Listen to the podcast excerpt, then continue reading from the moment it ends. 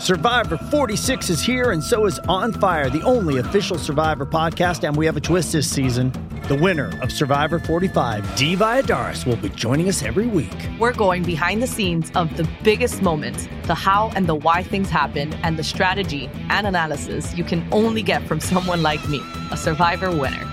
Listen to On Fire, the official Survivor podcast, wherever you get your podcast.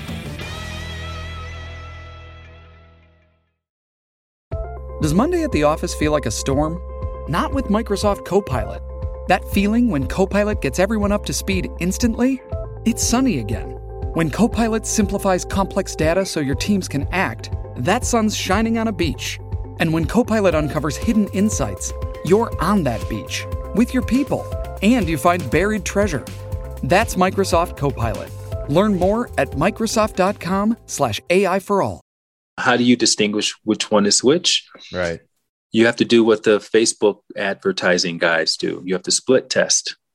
You have to split test it. You listen to one voice, you see how it turns out. You listen to another voice, you see how that turns out. If that moment in time turns out better for you, then that's an indication that maybe that's what the still small voice sounds like. So then you listen to it again compared with another voice in your head. And then after maybe following it a hundred times, you'll start to feel the cadence, you'll start to feel the quality of that voice compared to some of those other voices in there. But here's another way to kind of distinguish still small voice, AKA the voice of your heart or the voice of your intuition versus the other voice, the voice of fear and pain. The pain fear voice tells you what not to do. Don't go in that room. Don't, you know, get into that business deal. And the heart voice, it only ever tells you what to do. Take the leap of faith. I'm Doug Bopst, personal trainer, best-selling author, and entrepreneur, and I'm on a mission to help others become the best version of themselves. So I'd like to welcome you to the Adversity Advantage podcast, where we will help you use obstacles, failures, and setbacks to give you that edge needed for success. I'll be interviewing people from all walks of life on how they overcame trials and turned them into triumphs. So please sit back, relax, and get ready to be absolutely blown away by some of the wisdom and stories you're about to hear. Welcome back to another episode of the Adversity Advantage. I'm your host, Doug Bopst, and today's guest is Light Watkins. And Light is an author, he's a thought leader, he's a speaker, and podcast host. But he is perhaps most recognized for being one of the world's leading meditation experts.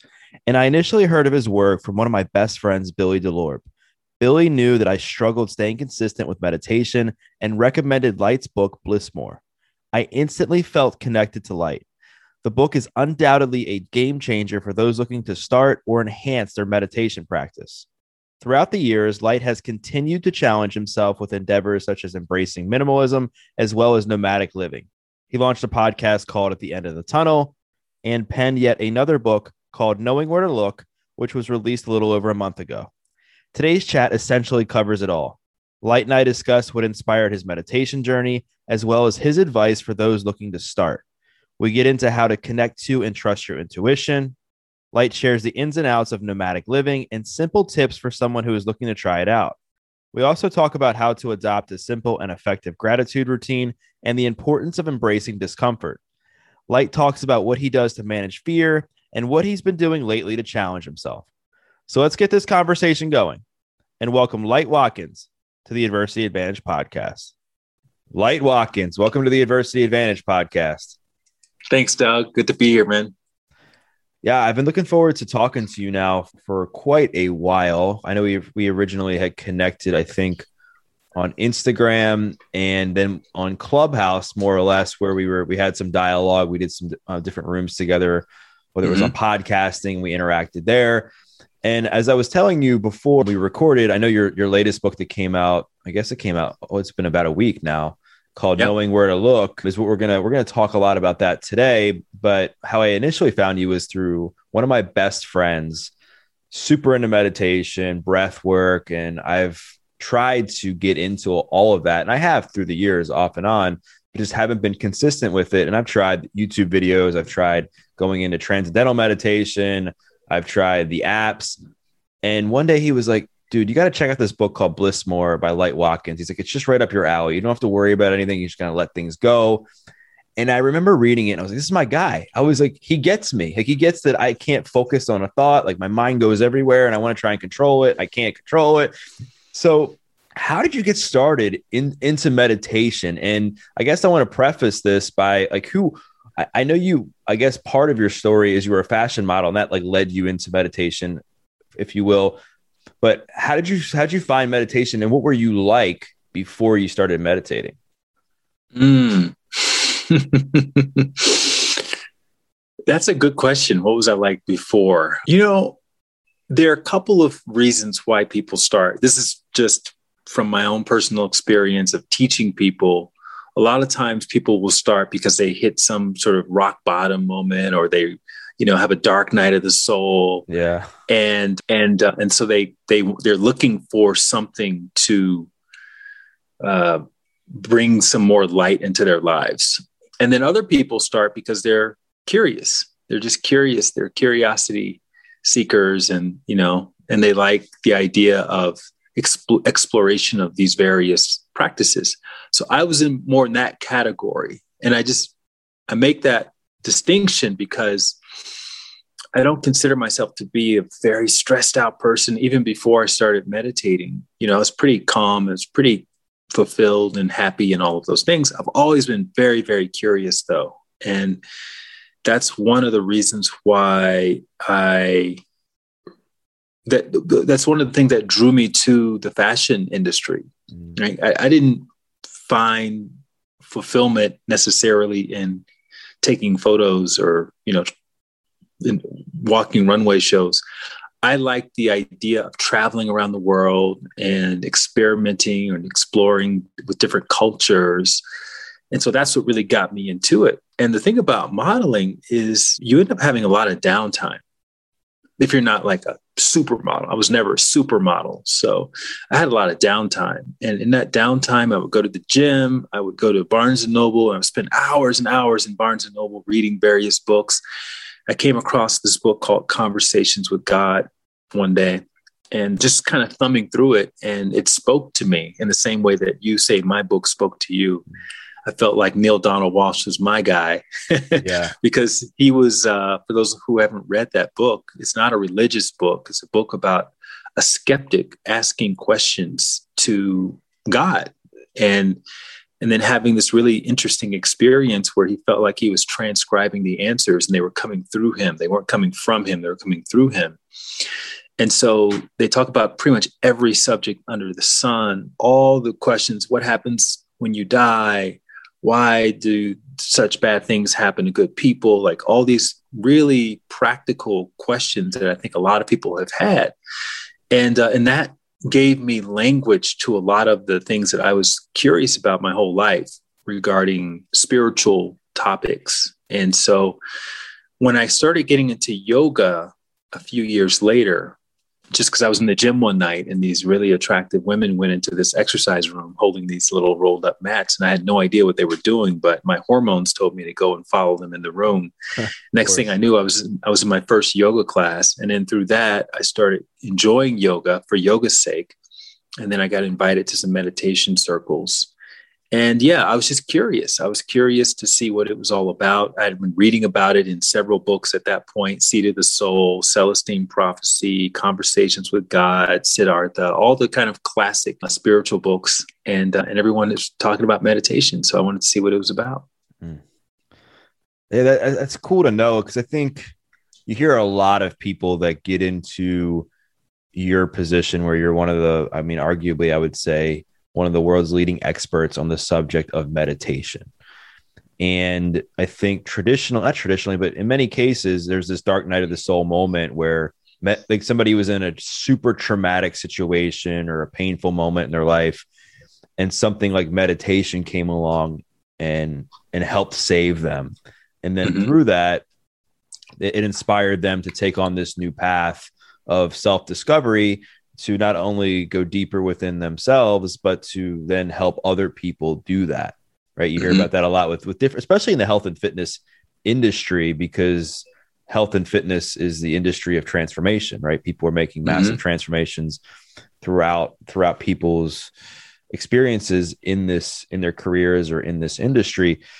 So while we're on this subject of, of meditation, and there's a lot of people listening to this that probably aren't meditating, but probably want to meditate because and it's interesting. I just had Tara Stiles on the show, and you and you and her are very similar in your approaches, where you take the dogma out of the practice, which I think people relate to, mm-hmm. which I think scares a lot of people away from things like yoga and meditation. So, what in your in your experience, what is, like how can like what's the simplest way that somebody can start meditating? Because we all know the benefits. We all know that it reduces stress, reduces anxiety, helps you sleep better, helps you get more connected to yourself. But I think people just struggle to do it. Well, I would take your friend's advice and have have people read Bliss More. I mean, that's yeah. essentially the book that I wish I had when I first started. I spent years using shoddy guesswork, you know, knocking my head against the wall, trying to figure it out myself. They didn't have YouTube and stuff back then, but if they did, I probably would have watched a ton of YouTube videos. And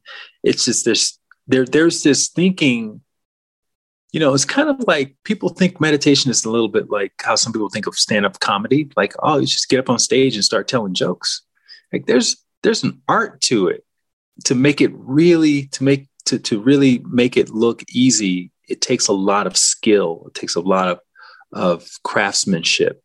And there's nothing arbitrary about meditation which is what I later discovered. The way you sit, the time of day you do it, how you interact with your thoughts, how you deal with sleep, what you focus on, if you focus on anything, like all of those little, little considerations can make a huge difference in your the quality of your experience. And so if you don't understand any of that, then you're going to end up coming away from one or two meditations thinking, oh, I can't do this, you know, and you disqualify yourself from something that you could have enjoyed a lifetime's worth of benefit from. And and it's just, you know, it's it's it's something that is actually quite easy when you understand what you're doing. So I would say to to if, short of getting a teacher and sitting with a teacher and all of that, which is also a great thing to do if you have those resources grab a copy of Bliss More. There's no other book like it, right? Most meditation books, I would say 90% of 95% of them are not written by meditation teachers. So they're written by doctors, researchers, internet marketers, celebrities, you know, mm-hmm. people who meditate and have had nice experiences, but they have no experience teaching people how to do it or tracking people's progress who they taught and that makes a big difference in how they write about it. And so you your typical meditation book is going to be like i don't know 50 different guided meditations. So kind of like choose your own adventure. And they're basically prompting you what to think about what to imagine what to let go of what to observe. But you don't ever quite feel self-sufficient in the practice. Whereas bliss more is purpose built to help the person who doesn't know anything about meditation learn how to do it in a self sufficient way from day one and how to track their own progress over time, which is what you ultimately want. You know, guided meditations are nice as a gateway, but ultimately you want you don't want to have to have somebody telling you what to do in order to meditate. You want meditation to be in the same category as sleep. You have your bed, you should be able to lie down and fall asleep. You don't need someone in the bedroom telling you, okay, now pull the covers over you. Okay, put your head on the pillow. Okay, now start counting down the sheet. You know, you don't need that every time. Maybe the first few times, but after you get the gist of it, you should be able to do it on your own. You bring up some some great points, and obviously the first one is to buy the book. Yes, I can vouch for Light. Phenomenal read, and it's unlike any meditation book you will read because it's very it's practical and it's relatable and and i think what meditation also does which you'll learn from his book is when you can get quiet and get comfortable with your thoughts and get comfortable with your fears and develop some self-awareness around all of that it can really be used to your benefit. I know that's something that you talk about in knowing where to look is is how to get connected like how to really trust get connected to your intuition right so, like, what are some of the, the, the most practical tips you can give somebody, or even in your own experience? Because you hear a lot like trust your gut, trust your intuition, but might follow your heart. Follow your heart. But a lot of people are like, yeah, okay, I think I'm doing it, but how do I really know? You got to get quiet on a regular basis. So, the meditation practice is the means by which it's one of the fastest ways, most efficient ways by which you can get quiet enough to hear what they call your still small voice. And, you know, this is important the way it's described still small voice. Mm. And what that implies is that there are other voices in there.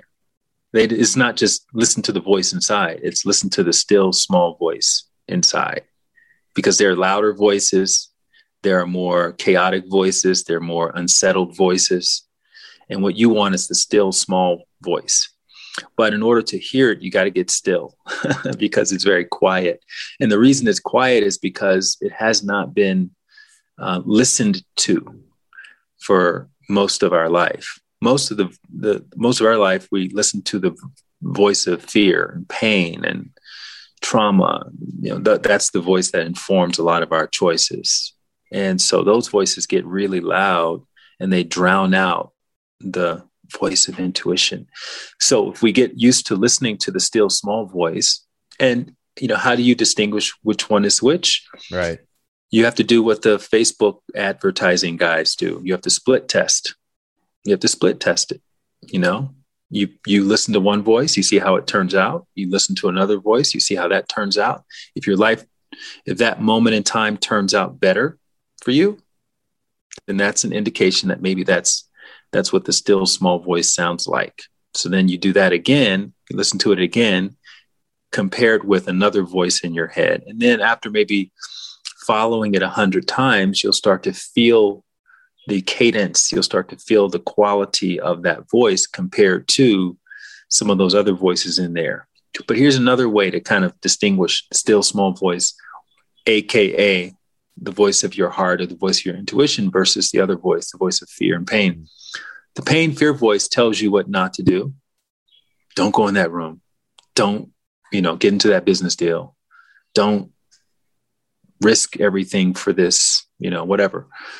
And the heart voice, it only ever tells you what to do. It'll tell you what to do, right? Take the leap of faith, trust this person, move in this direction, go in this store, right? But here's the thing following that voice usually is not going to take you into a place that makes you more comfortable. It's going to challenge your idea of comfort. It's going to get you out of your comfort zone and into your growth zone. So that's right. why it seems scary, is because we're unfamiliar with where it's wanting us to go. But that's the direction we have to go in to fully find our own path. It seems, from what I'm understanding in my own words, that this little voice you're referring to is almost like your compass.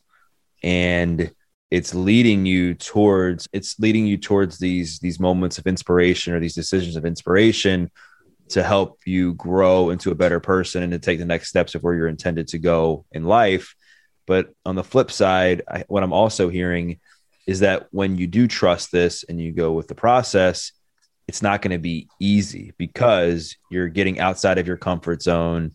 You're doing the hard thing. You're putting trust in in faith in something that you really can't quote unquote see right now. You can just somehow envision it. Am i understanding that correctly?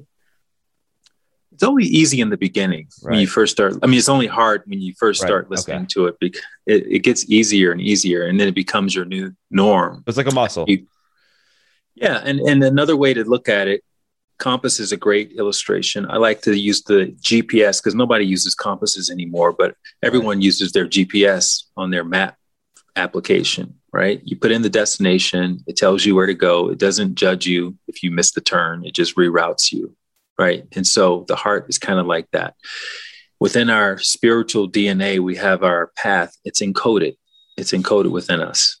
And so that's the destination. And so the prompts and the nudges and the in, inclinations we can feel inside, those are sort of like the prompt that, that's coming from our internal GPS.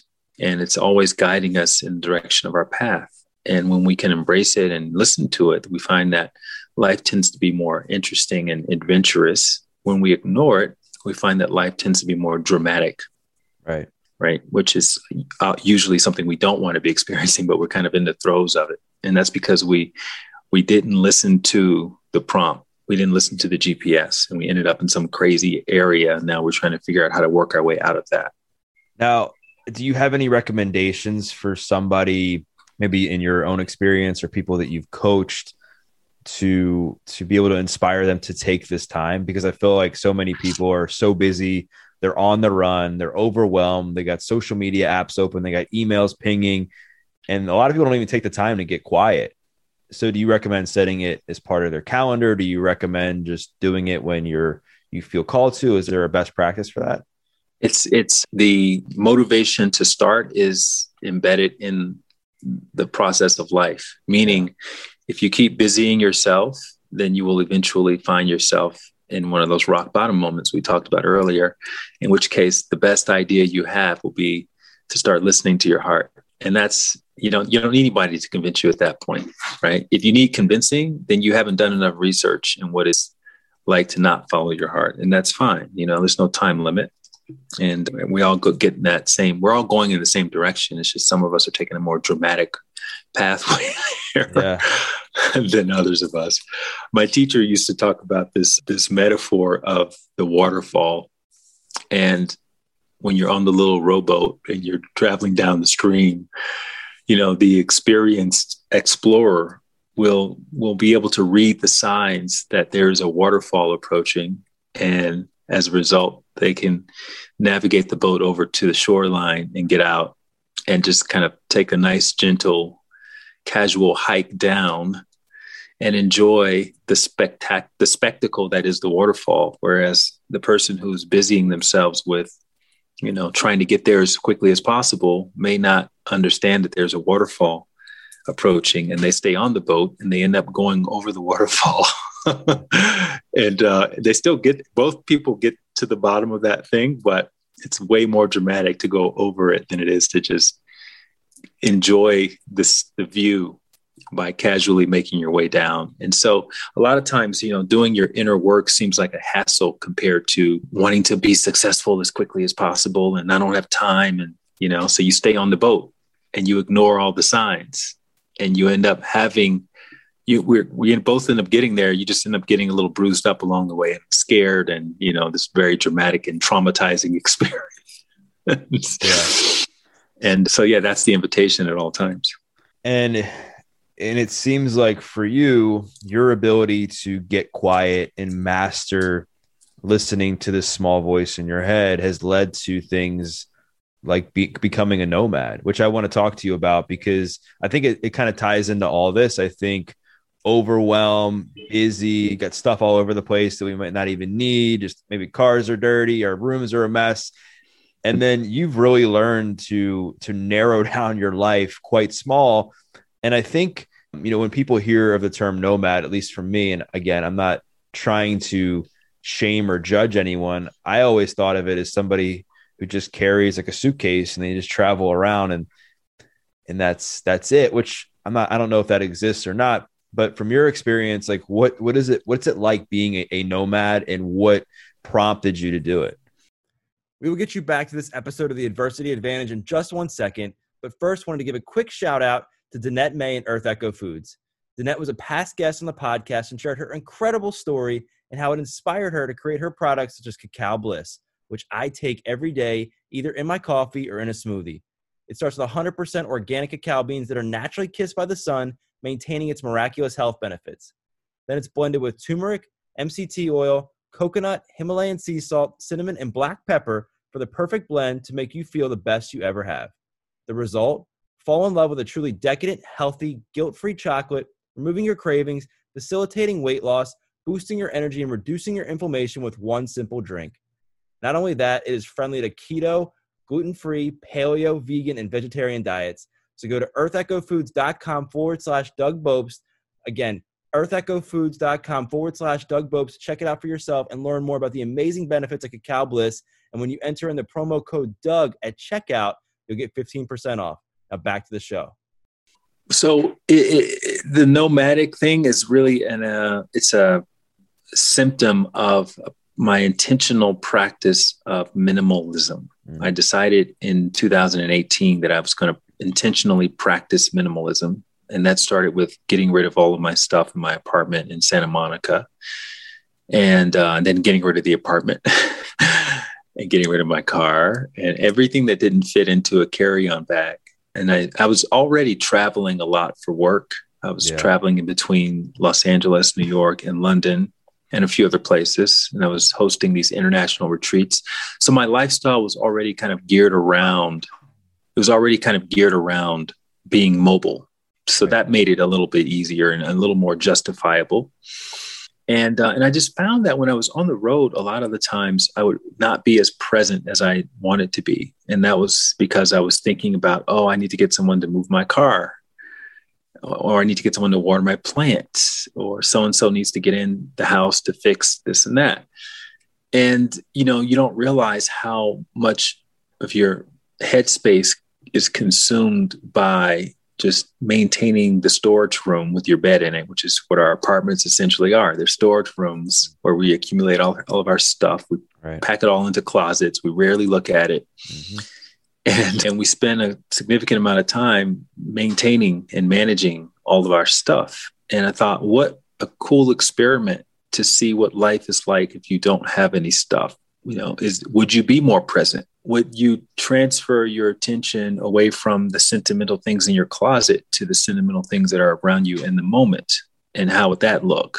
So I didn't know what was going to happen. Again, I was curious. I was letting curiosity lead the the decision to to go with go forward. I never intended it for I never intended for it to be a you know forever thing. It was always just let me try it for now. If I don't like it, I'll go back and get an apartment. But it's been three years now. Just passed a three year anniversary a week ago, Wow. and I have I have not missed my stuff for one second. It's been fantastic. And I've even scaled down because I realized I had too much stuff in the carry-on bag. So I scaled down to just a backpack now. And I love it. it's it's inspiring because I think there's so many people that I mean myself included, we can be hoarders at times where we have clothes that we haven't worn in like five years. I mean, I probably have I don't know how many pairs of athletic shoes just from being a trainer and running and stuff, or go Mhm. on and on. And I'm sure people listening to this are thinking to themselves some things that they have that, like, you know, I've been telling myself I'm going to clean out that room and I'm going to declutter, but I haven't. And and for I guess the average person, it would be a challenge if they have a family to become nomadic. But I do believe that we all can benefit from practicing some sense of minimalism. So, do you have any tips for the audience, or maybe some things that maybe you talk to your friends about of some ways that the average person can maybe add some of the the practices of uh, the, the practices of minimalism into their daily life, like things they can get rid of that they might not think they have too much of?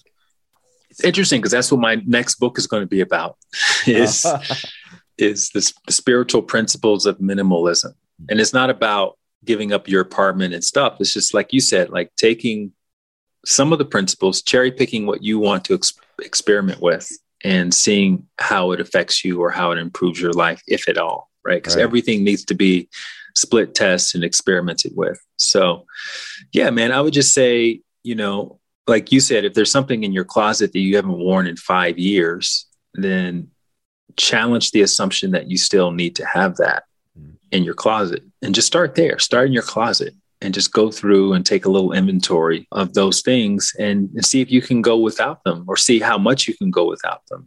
And or one one principle that uh, the you know the two guys that call themselves the minimalists Yep. they have a book called minimalism so one thing that they say that i really enjoy and i had to adopt just from practical reasons because i just don't have space. But if you acquire something new get rid of something old. Mm. and that kind of keeps the accumulation at bay. So i think that's a good practical way to start practicing minimalism. And I think from a spiritual level, and again, I don't want to talk too much about this because I don't want to spoil your next book. I believe it automatically helps us practice this sense of gratitude where we're being grateful for what we have in our life instead of what we don't have because there's a lot of people that would be extremely happy with some of the stuff that we have that we aren't happy with because we don't have enough of it or whatever.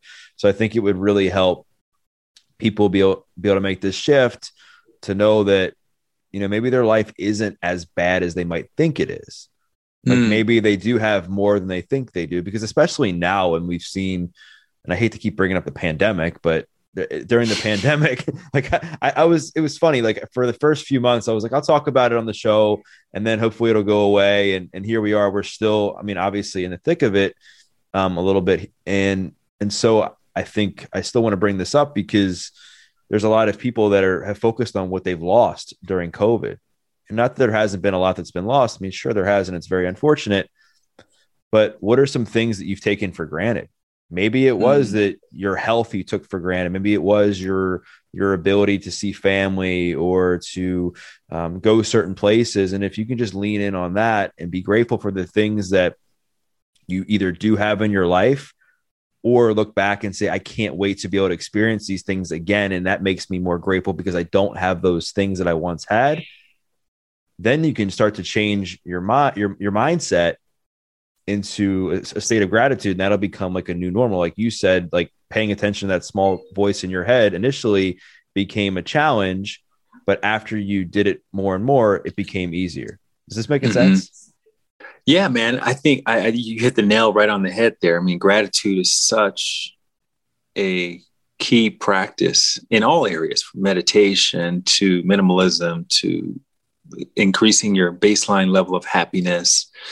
You, you can't really go wrong. You can never go wrong with gratitude. And I tell people who who don't have a daily meditation practice, I say the next best thing is to have a daily gratitude practice because What's great about meditation is I consider it to be a key habit, meaning if you meditate every day, it's easier to feel grateful.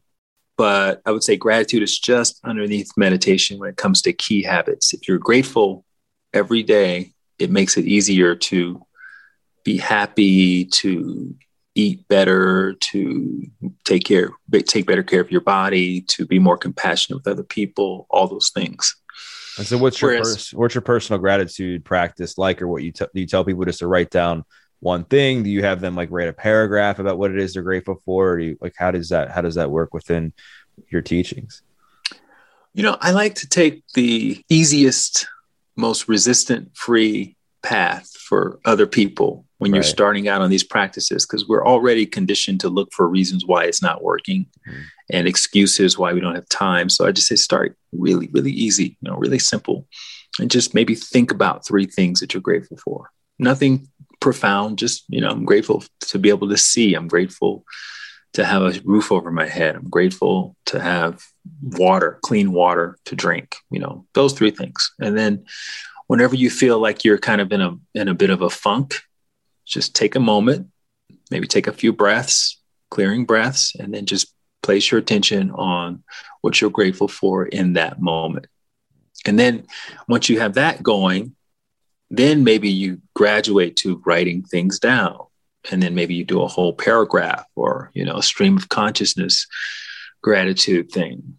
And so maybe you start a gratitude jar at some point. But I think just thinking about it thinking about it on occasion when you feel ungrateful is a great place to start.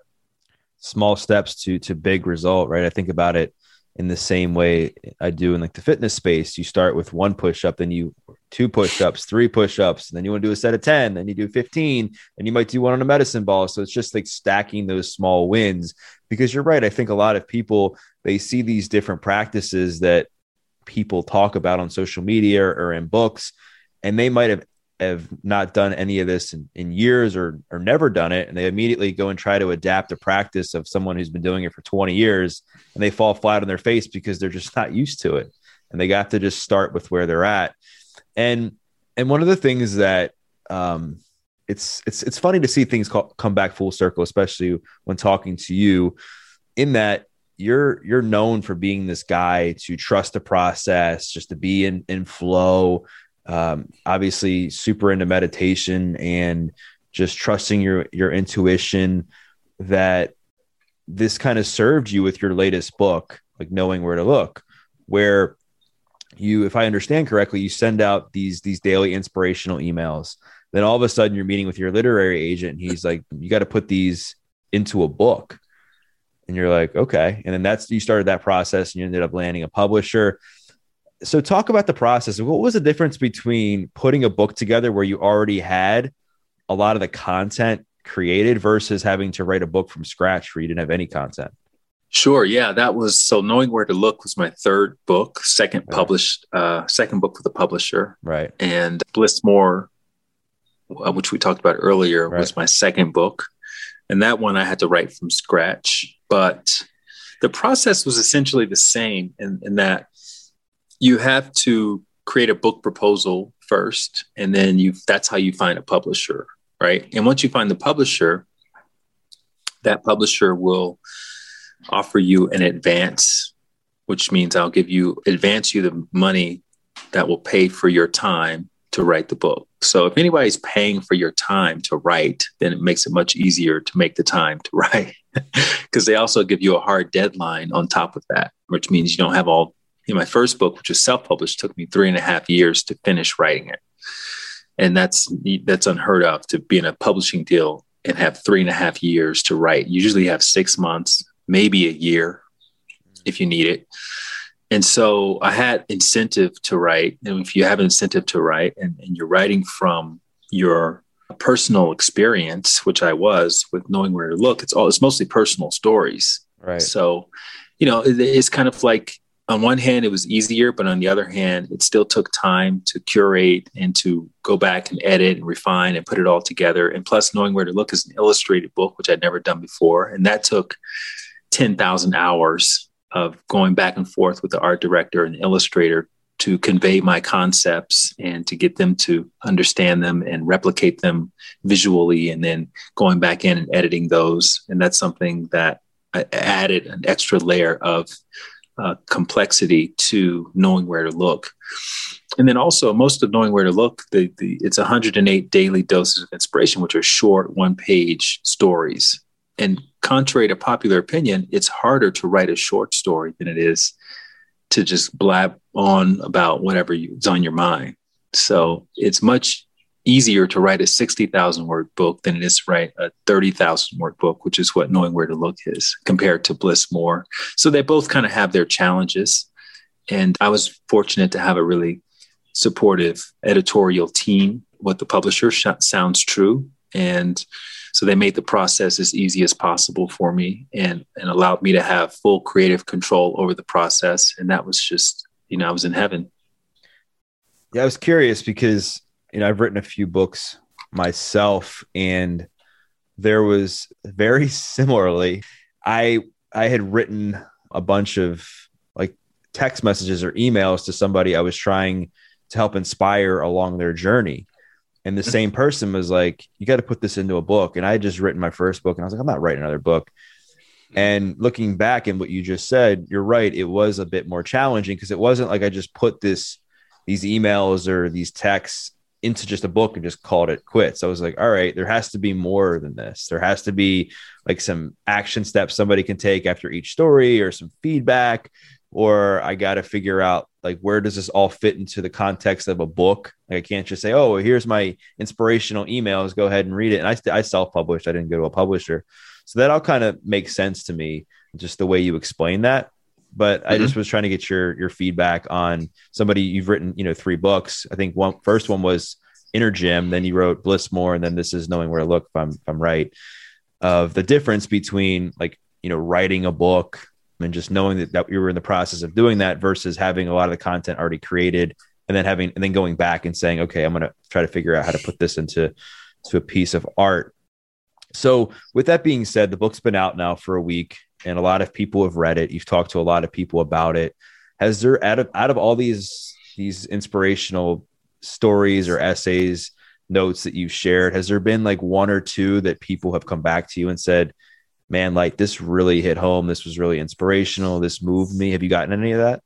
You know, man. Okay, so these are, as you mentioned, I've, I've been sending these out for five years. So that means I've written thousands of them, and this is just 108. So these are literally the greatest hits. Mm-hmm.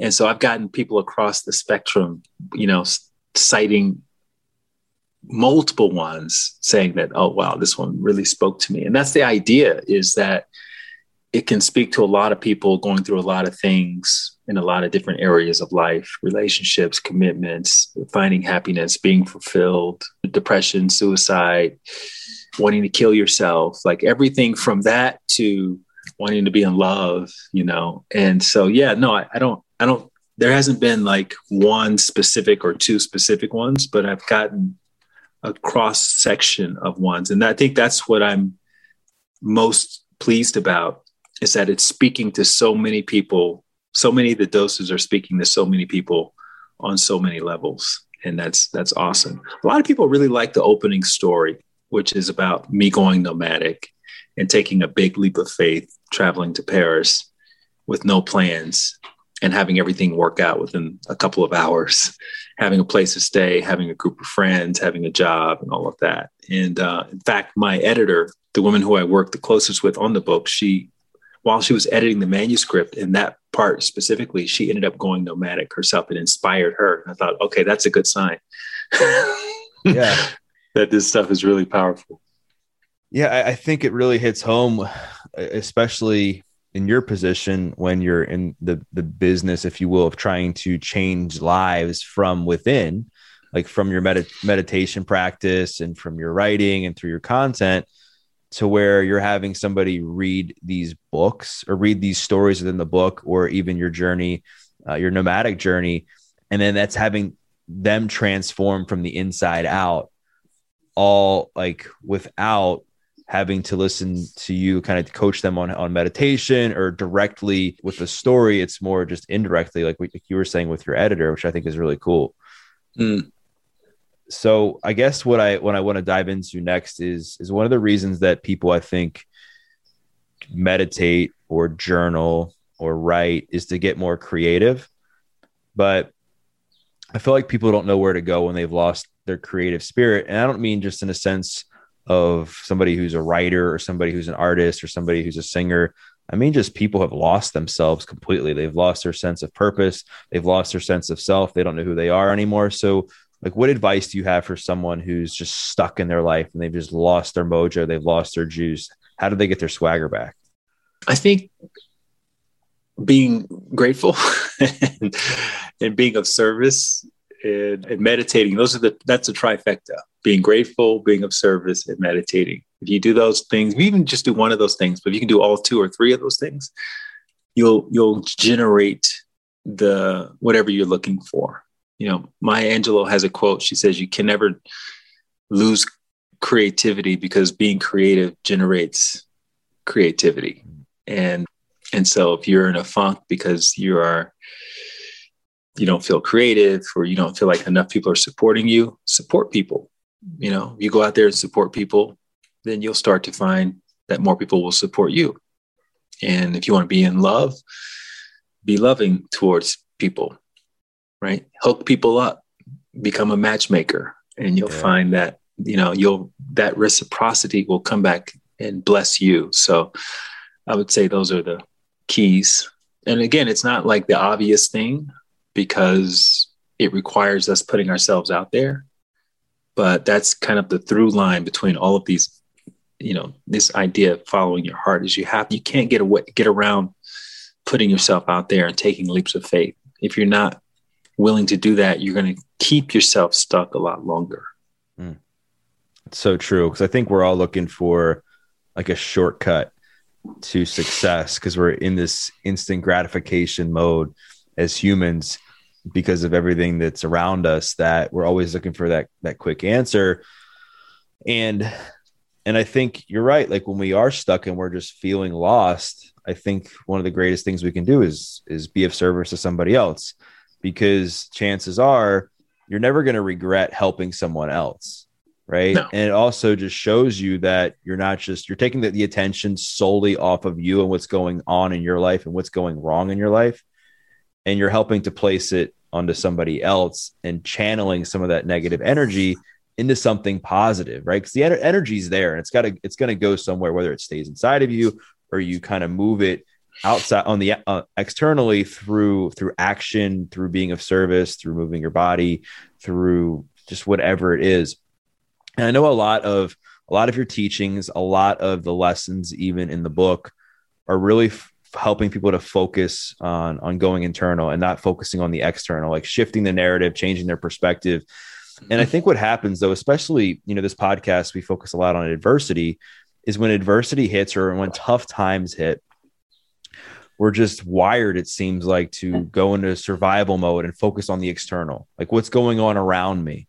Like oh my gosh like I'm struggling financially, or, you know, I'm losing followers on social media, or, you know, my relationships over here aren't, aren't going well, or this is, this is blowing up here. So how, how, like in your experience, and you just seem like very even keel, very calm, like a low stress guy, but even for yourself, when you're experiencing distress and you're just in a, in a state where you're just struggling and you're focusing on the external and what's going on around you, what are some steps you take for yourself to really get quiet and and go within and then use that experience to move you forward in your life so you don't stay in that same spot? I think nature is very helpful mm.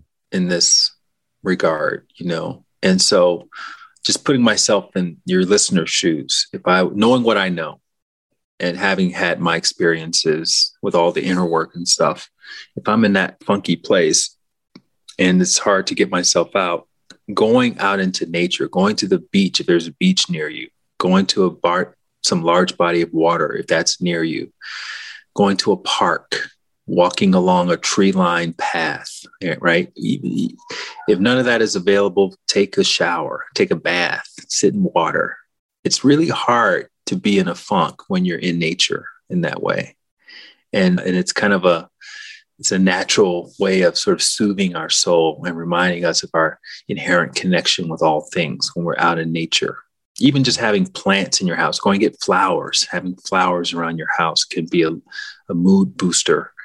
And um, and that way you don't have to, you know, you don't have to know how to meditate. You don't have to necessarily practice gratitude. You just got to put yourself around natural things and allow that to kind of work on you and positively uplift your spirits as a, as a means of just getting more present. And then through that, some of those solutions, some of the opportunities, some of the answers that you're looking for may come through you a lot easier than if you're just kind of in your house, in your storage room, you know, in the dark, you know, stewing in your problems.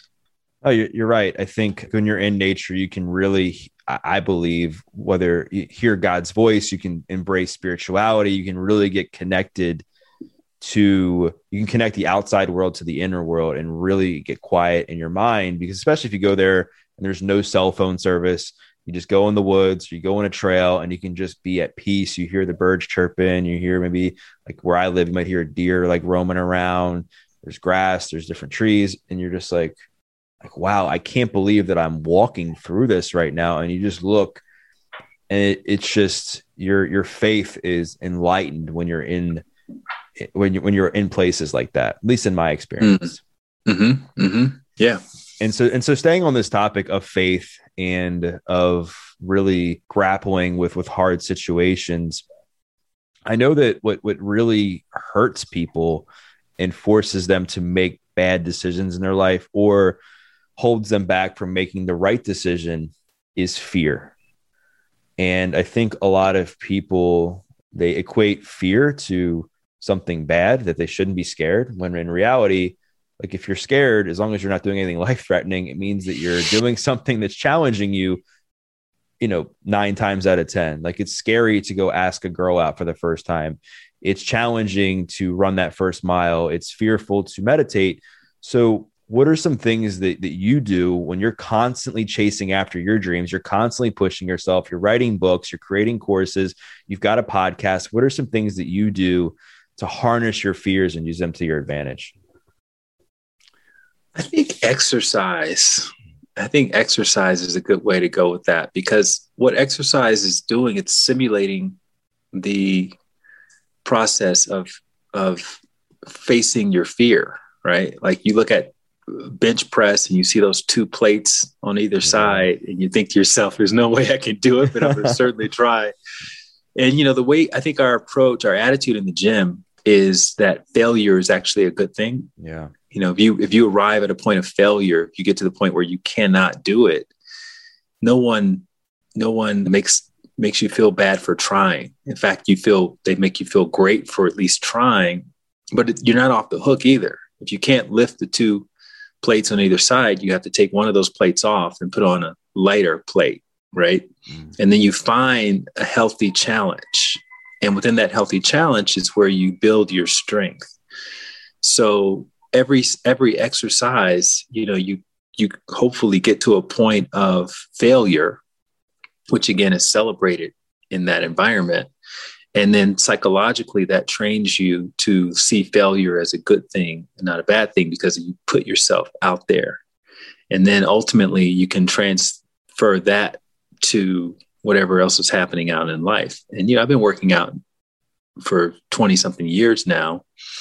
And uh, I've never really thought about it till you asked me the question, but I think that's one of the key components to having that attitude outside of the gym is is you, you you know that there's a process. You know that results are incremental and you know that there's no graduation point from the challenge. You, you, you just if you can master one push-up as you said then maybe 10 push-ups is going to be challenging for you. Once you master that, maybe 20 push-ups. Once you master that, you put extra weight on your back and you do a push-up. And you know, you want to keep challenging yourself. You want to keep finding ways to challenge yourself because that's the way you grow.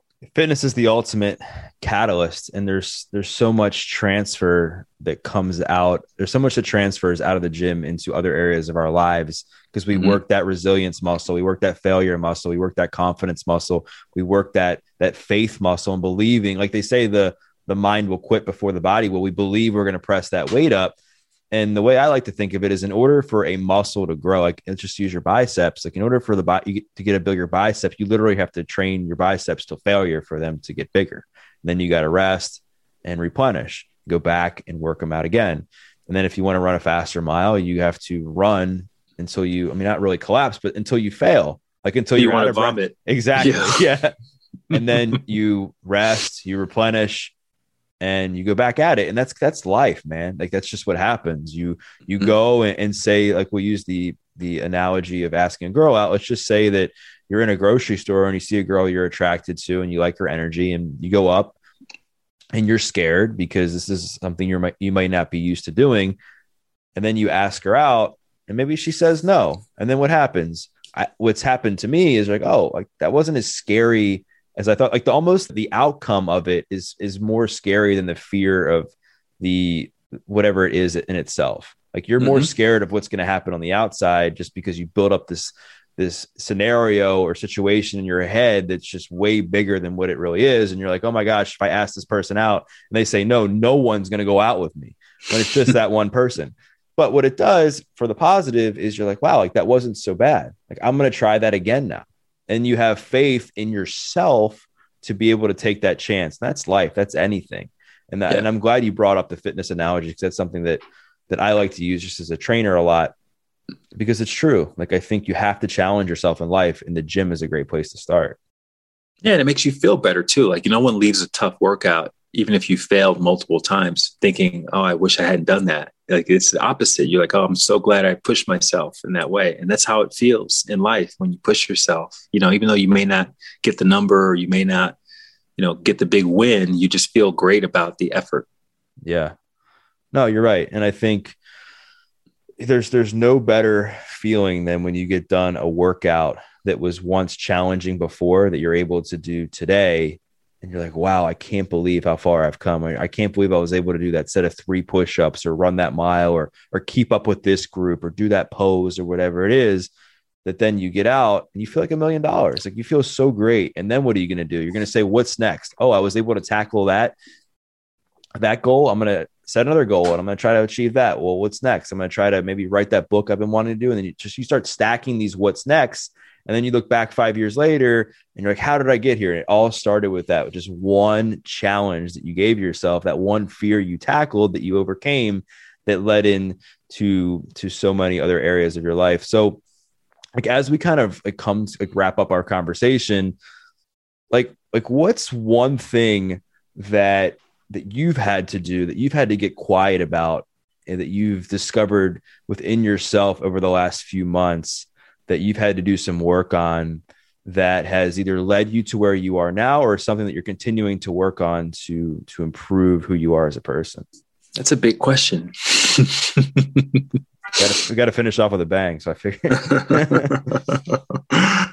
You know I, i'm kind of always challenging myself in various ways. A couple of my most recent experiments were I cycled off of like sugar and caffeine and I've been practicing intermittent fasting and I've been practicing exercising on my own in my apartment instead of going to the gym recently. I've been doing 10,000 steps a day. Like all these little things are challenging and they put me in, in, in uncomfortable places. And so the idea is it's not really about the single thing, it's about being comfortable with discomfort. And if you can if you can cultivate that, then then you can be almost anywhere and you can adapt to whatever changes are occurring around you. So so I would say that's that's where I am with it right now. And, and I imagine for people like yourself who are just continuing to work on yourself and get better and embrace this journey and are so used to going within and getting deep and when problems arise just knowing where to go that even some of the simplest things to other people like where they're like hey what's your challenge And it's just maybe something you're working on right now that you've changed or that you've had to pivot and gotten mm-hmm. uncomfortable doing because i think working out in an apartment versus working out in a gym can be a bit of a challenge. Some people listening to this might be like, how is that a challenge? Well, for me, I'm like, oh my gosh, am I going to be able to get the same in workout? Or my muscles going to shrink because I'm not lifting weights? Like, am I going to get sick of just in the in, in, working out in this small space? Am I going to be as motivated because there's not people around me? I We go on and on with these questions that like go through our minds that to that person is a challenge. Mm. But, but I think like anything else and what we've talked about a fair amount throughout this conversation it's just doing things to challenge yourself and stepping mm-hmm. into the unknown and being different and not being afraid to pivot when you're feeling called to mm-hmm. just and just and again just following your heart and i think that at the end of the day is a good way for us to close our, our conversation so light like you i just feel more relaxed when i talk to you like i just do i just do i just there's something soothing about your energy, about your voice, and your demeanor that, you know, this has been a great conversation. I've been looking forward to this for a while. And I encourage people listening to this to go check out Light, check out his content on social media, and, uh, and also check out his books. I mean, I, I haven't read Inner Gym, but I have read Bliss More and gotten a good idea on on knowing where to look and a good grasp on that. So I, I, encourage people to not only buy his latest book, but to check out all three. So where can people find out more about you if they want to not only get the book but connect with you on social media, and then potentially uh, maybe work with you if they want to online? Like where can they do that? They can go to lightwatkins.com and they can find everything there, or on social media at lightwatkins, L I G H T W A T K I N S. Nice. Well, I will make sure to include all of that in the show notes. I'll put the links to your books. I will make sure to put all your social media handles there as well. And so, for those listening, as I always invite people to do, um, the best I can is to to take a screenshot, tag myself, tag Light with a takeaway. Maybe it was something he said about meditation. Maybe it was something he shared about his book. Maybe it was something he shared about minimalism. Whatever it was, tag us both, share it We'd love to hear from you. We'd love to hear your feedback and what you really got out of this episode because at the end of the day, we want the show to help you, to impact you in a positive way. So please do that. Tag Light, tag myself. And once again, we thank you for listening to this episode of the Adversity Advantage. I'm your host, Doug Bopst, and we'll see you next time.